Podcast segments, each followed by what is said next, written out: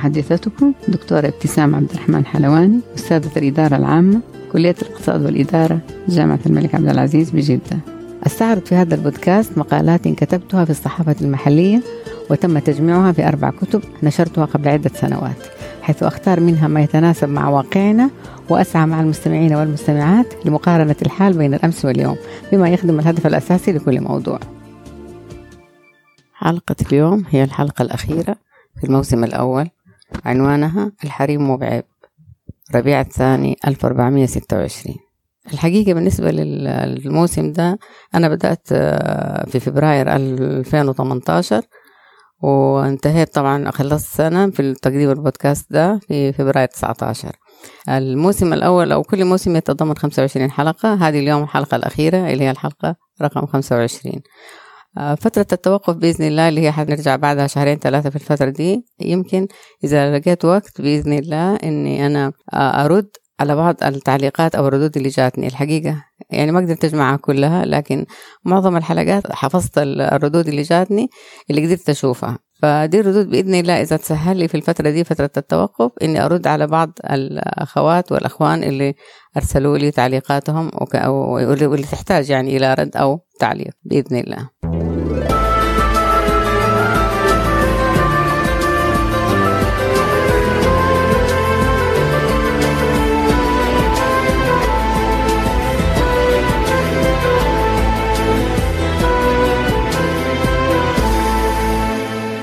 سبب كتابتي لهذا المقال؟ معاناة إحدى الصديقات أو الحقيقة في الواقع هي زميلة في العمل. معاناتها معاناة كبيرة جدا فكان هذا سبب كتابتي المقال عن حالتها. وإما الهدف طبعا فكان عشان أقول للناس قديش الأهل بيتسببوا في مشاكل لأبنائهم وبناتهم فيما بعد بسبب سوء التربية أو سوء التعامل أو عدم التعامل معهم كما يجب أو تربيتهم كما يجب. الحقيقة هي الشابة دي كانت بتعاني من من زوجها. رجل ناجح في عمله عنده علاقات كبيرة جدا مع يعني في المجتمع آه، شخصيته ممتازة لكن المشكلة إنه لعوب جدا مستهتر كاذب تليفونه ما بيهدى طول الوقت. بكل سخ... بكل بجاحة بيعترف حتى بعلاقاته وما بيحاول إخفائها عن زوجته اللي هي أكثر إنسان طبعا بتعاني من هذا الشيء. كان طبعا عنده استراحة يروح في الاستراحة دي آخر الأسبوع مع أصحابه بيجتمع. علاقاته متعددة مع النساء سخافاته ما بتنتهي جواله ما بيسكت حتى في غرفة النوم. اتصالاته هو بالنساء ما بتتوقف. يعني نسمع عن ناس كثير في عندهم حركات غلط عندهم علاقات غير مقبولة عندهم اتصالات غير مقبولة. لكن بالبجاحة دي وبالقوة دي وبالقدرة دي طبعا ما أنا الصراحة ما قد سمعت حالة زي كذا. طبعا يسهر مع دي ويتوعد مع دي وأحيانا يسافر مع واحدة يعني بتكون حس الواحدة دي أحيانا بتكون كمان مرتبطة وبتضحك على زوجها أو بتخدع وبتقول أنا بتسافر مع صاحباتها وبتروح الرحلة بتروح رحلة والرحلة دي بتتفرع لرحلة أخرى وهكذا. وطبعا كانت المسكينة الشابة دي اللي ارتبطت بي يعني طبعا في الأول حاولت تتحمل وتصبر وبالذات إنه عندها بنت صغيرة عمرها سنتين كان في, في أيام الشكوى دي لكن ما كان في حل. ما كان يعني هي طبعا ما حاولت تقول لأهلها ولا حاولت تقول لأي أحد لكن تزعل كل مرة وترجع وتروح بيت أهلها وتجلس هناك أيام وأسابيع وبعد كده ترجع. طبعا كيف ترجع؟ هو بيرجع يحاول. يحاول يعني يضغط عليها ويوعدها بوعود وكلها طبعا وعود كاذبة. بعدين بعد ما ترجع يرجع للحال اللي هو كان فيه. وبالذات إن هي يعني برسلها رسائل هاتفية بتصل بيها بيوعدها بإنه هو خلاص ما عاد حيسوي حاجة زي كده. والغريب إن هي كانت بتصدق وبترجع. ولما ترجع تكتشف حاجات حتى في بيتها. من الآثار حقت الأفعال القبيحة اللي بيعملها بتلاقيها أحيانا حتى في بيتها. وحتى في, في الاستراحة اللي بتروحها. طبعا أحيانا كانت تهيج وتصرخ وتحاول تعمل مشكلة كبيرة أو هي من غير هواها طبعا. وأحيانا أخرى كانت بتتوسل له إنه هي إنه هو يعني يبطل الشيء هذا بتجيب له هدية بتجيب بتحاول تعبر بطريقة جديدة بتقول له يعني لدرجة إنها بالرغم من حبها الكبير له وعدم قدرتها على إنها يعني تفكر في وجود امرأة أخرى صارت تقول له تزوج يعني حتى زواجه بتقول كان أهون من الشيء الكثير الغلط اللي بيصير. مشكلتها كانت زي ما هي بتقول إنها ما تتصور حياتها من غيره. يعني بتفكر كل ما تفكر إنه لو لو خرجت من عنده كيف تعيش حياتها على طول. لكن صارت تقول أوكي تزوج واحدة ثانية بس برضه بيرفض. ما يبغى مسؤوليات ما يبغى قيود. وبعدين بيقول يعني انه إنه هذا الزواج الثاني مسؤولية أخرى. هو ما يبغى يتقيد يبغى يستمر على حياته اللي هو عليها مستمر. طبعا هي بتقول تبغى حياة نظيفة. بغض النظر خلاص ما تبغى ولا شيء غير حياة نظيفة وتبغى استقرار ما تبغى مشاكل لكن ما في فايدة. فحاولت اتصلت ببعض الأرقام اللي قدرت توصل لها لقيتهم يسخروا منها أو بعضهم يقولوا إنهم وعدهم إنه يتزوج واحد يعني أكثر من واحدة فيهم عندها وعد بالزواج أو يعني أي حاجة طبعا وهي ما يعني ما قدرت توصل لحاجة من خلال المكالمات هذه. والغريبة كمان إن هي كانت جميلة ومؤدبة ومحترمة وهادئة وملتزمة بتحترم نفسها بت يعني حتى إنسانة يعني راقية جدا ومع ذلك ما في فايدة ولا قدر يعرف قيمة الشيء هذا ولا قدر يحترم الشيء هذا أو يعطيله حقه. الآن لما أو تقصد في فترة كتابتي للمقال راحت خرجت ورافضة العودة. طبعا هو يعني بيحاول يعرض عليها كل الحلول. ما في فايدة. طبعا أهلها عرفوا بس ما عرفوا بالشكل ال ال يعني ال الكبير جدا لكل التفاصيل لكن عرفوا الحاجات إنه إيش محور الموضوع إيش هو. فحاولوا يتدخلوا بطريقة مباشرة بطريقة غير مباشرة ما قدروا يحلوا المشكلة. فخلاص يعني يعني استمروا هم سايبينها هي على رغبتها رغبتها هي. طبعا هي بتفكر إنه هي هي عمرها ستة وعشرين عام. بتقول إنه طب لو لو لو خرجت إيش اللي حيصير بالنسبة للبنت؟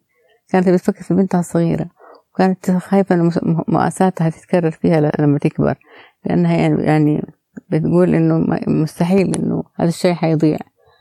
بس ما هي عارفة كيف تتصرف. فكانت تسألني إيش أعمل؟ كان صعب جدا إني أقولها أرجعي لأن الحقيقة الحياة لا, لا تحتمل ولا تطاق.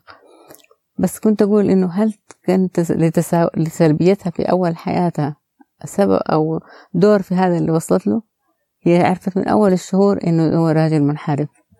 وكانت طبعا عشانها صغيرة في يعني عنه مقارنة بسنه هو كانت أصلا من حوالي ثمانية سنين أعتقد الفرق. ما قدرت توقف في وجهه. وفي نفس الوقت كانت تقول يمكن أنا غلطانة وتتعود من الشيطان وطلعت نفسها. كان الواجب إنه أهلها يعرفوا ما كان يعني الحقيقة إحنا نقول إن البنات المفروض يحاجوا مشاكلهم بنفسهم ما يدخلوا أهليهم والحاجات دي لكن في مواضيع زي هذه صعبة جدا وخطيرة جدا المفروض يمكن الأهل يدخلوا.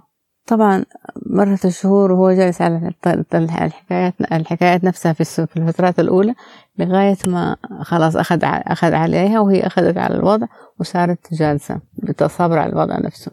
الآن المرة هذه طبعا هي ما رضت ترجع. كانت خايفة إنه يجبروها على العودة لكن أهلها رجعوا شافوا إن وضعها باين إنه صعب فسكتوا.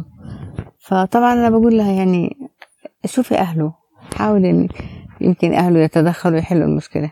بتقول إنه أهله يتجاهلوا في كثير من الأوقات لكن لما بترجع للأم مثلا تتكلم معاها قالت بتقول لقيتها بتقول لها يا بنتي أحمدي ربنا إنه هو الحريم مع حريم بس الحريم مو بعيب. الحمد لله إنه ما عنده مخدرات ولا شرب ولا حاجة ثانية. طبعا صراحة أنا يعني ذهلت من الكلام ده. يقول لا حشيش ولا خمر ولا غيره. الحريم مو بعيب. فلما قلت الأم بتقول الكلام ده ده يدل على مستوى تربية الولد توجهاته طريقته. إذا كان هذه المرأة ما تعرف الحلال من الحرام ولا تفهم الشرع ولا تفهم الأخلاقيات. فهل يعقل أنها تربي ولدها بطريقة صح عشان يعرف يلتزم وينضبط ويتعامل مع مراته صح؟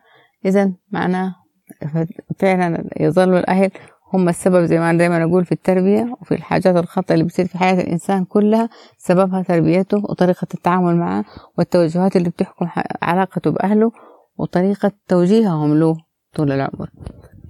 ده بالنسبة للمقال في في الفترة اللي كتبتها فيه قبل سنوات طويلة من الآن. الآن إيش اللي حصل اليوم أو في الفترة دي؟ طبعا البنت هذه بالنسبة لحالتها بالذات كما هي يعني فضل الحال زي ما هو فهي هي فضلت مكانها ما رجعت له. ضاغط عليها كثير هددها بالبنت الصغيرة إنه ياخدها قالت ابدا يعني, يعني خلاص ما ترجع. فكنت بسألها بقول لها كرهتيه قالت لي ما كرهته لكني بطلت أحبه. ما كان ممكن تتصور إن أنا ممكن أستغنى عنه. لكن الآن صرت أستغنى عنه لأنه زي ما يقولوا كتر الأسى يقطع عروق المحبة. كثير الرجال يفهموا يعتقد يعتقدوا أن المرأة لما تحب تحب وهي تعشق من جد أو تحب من جد إن هي ما تقدر تستغنى عنهم أو ما تقدر تسيبهم. ما يعرفوا إنه في حالات معينة يصل الحال إلى أقصى درجة ويسقط الرجل الرجل من عين الزوجة. إذا سقط من عين الزوجة مستحيل. يستطيع أن يسترجع المكان اللي كان هو فيها ومستحيل يحت... يعني مستحيل يرجع للوضع اللي كان عايشه معاها من, من أول. فطبعا هذه نفس الشيء حصل عندها ففضلت آه، جالسة في بيتها قد ما حاول يضغط عليها. حاول يبتعد عن النساء بدأوا تجيها حكايات من من صديقاتها إنه هو يعني خلاص بطل كل شيء ورجع.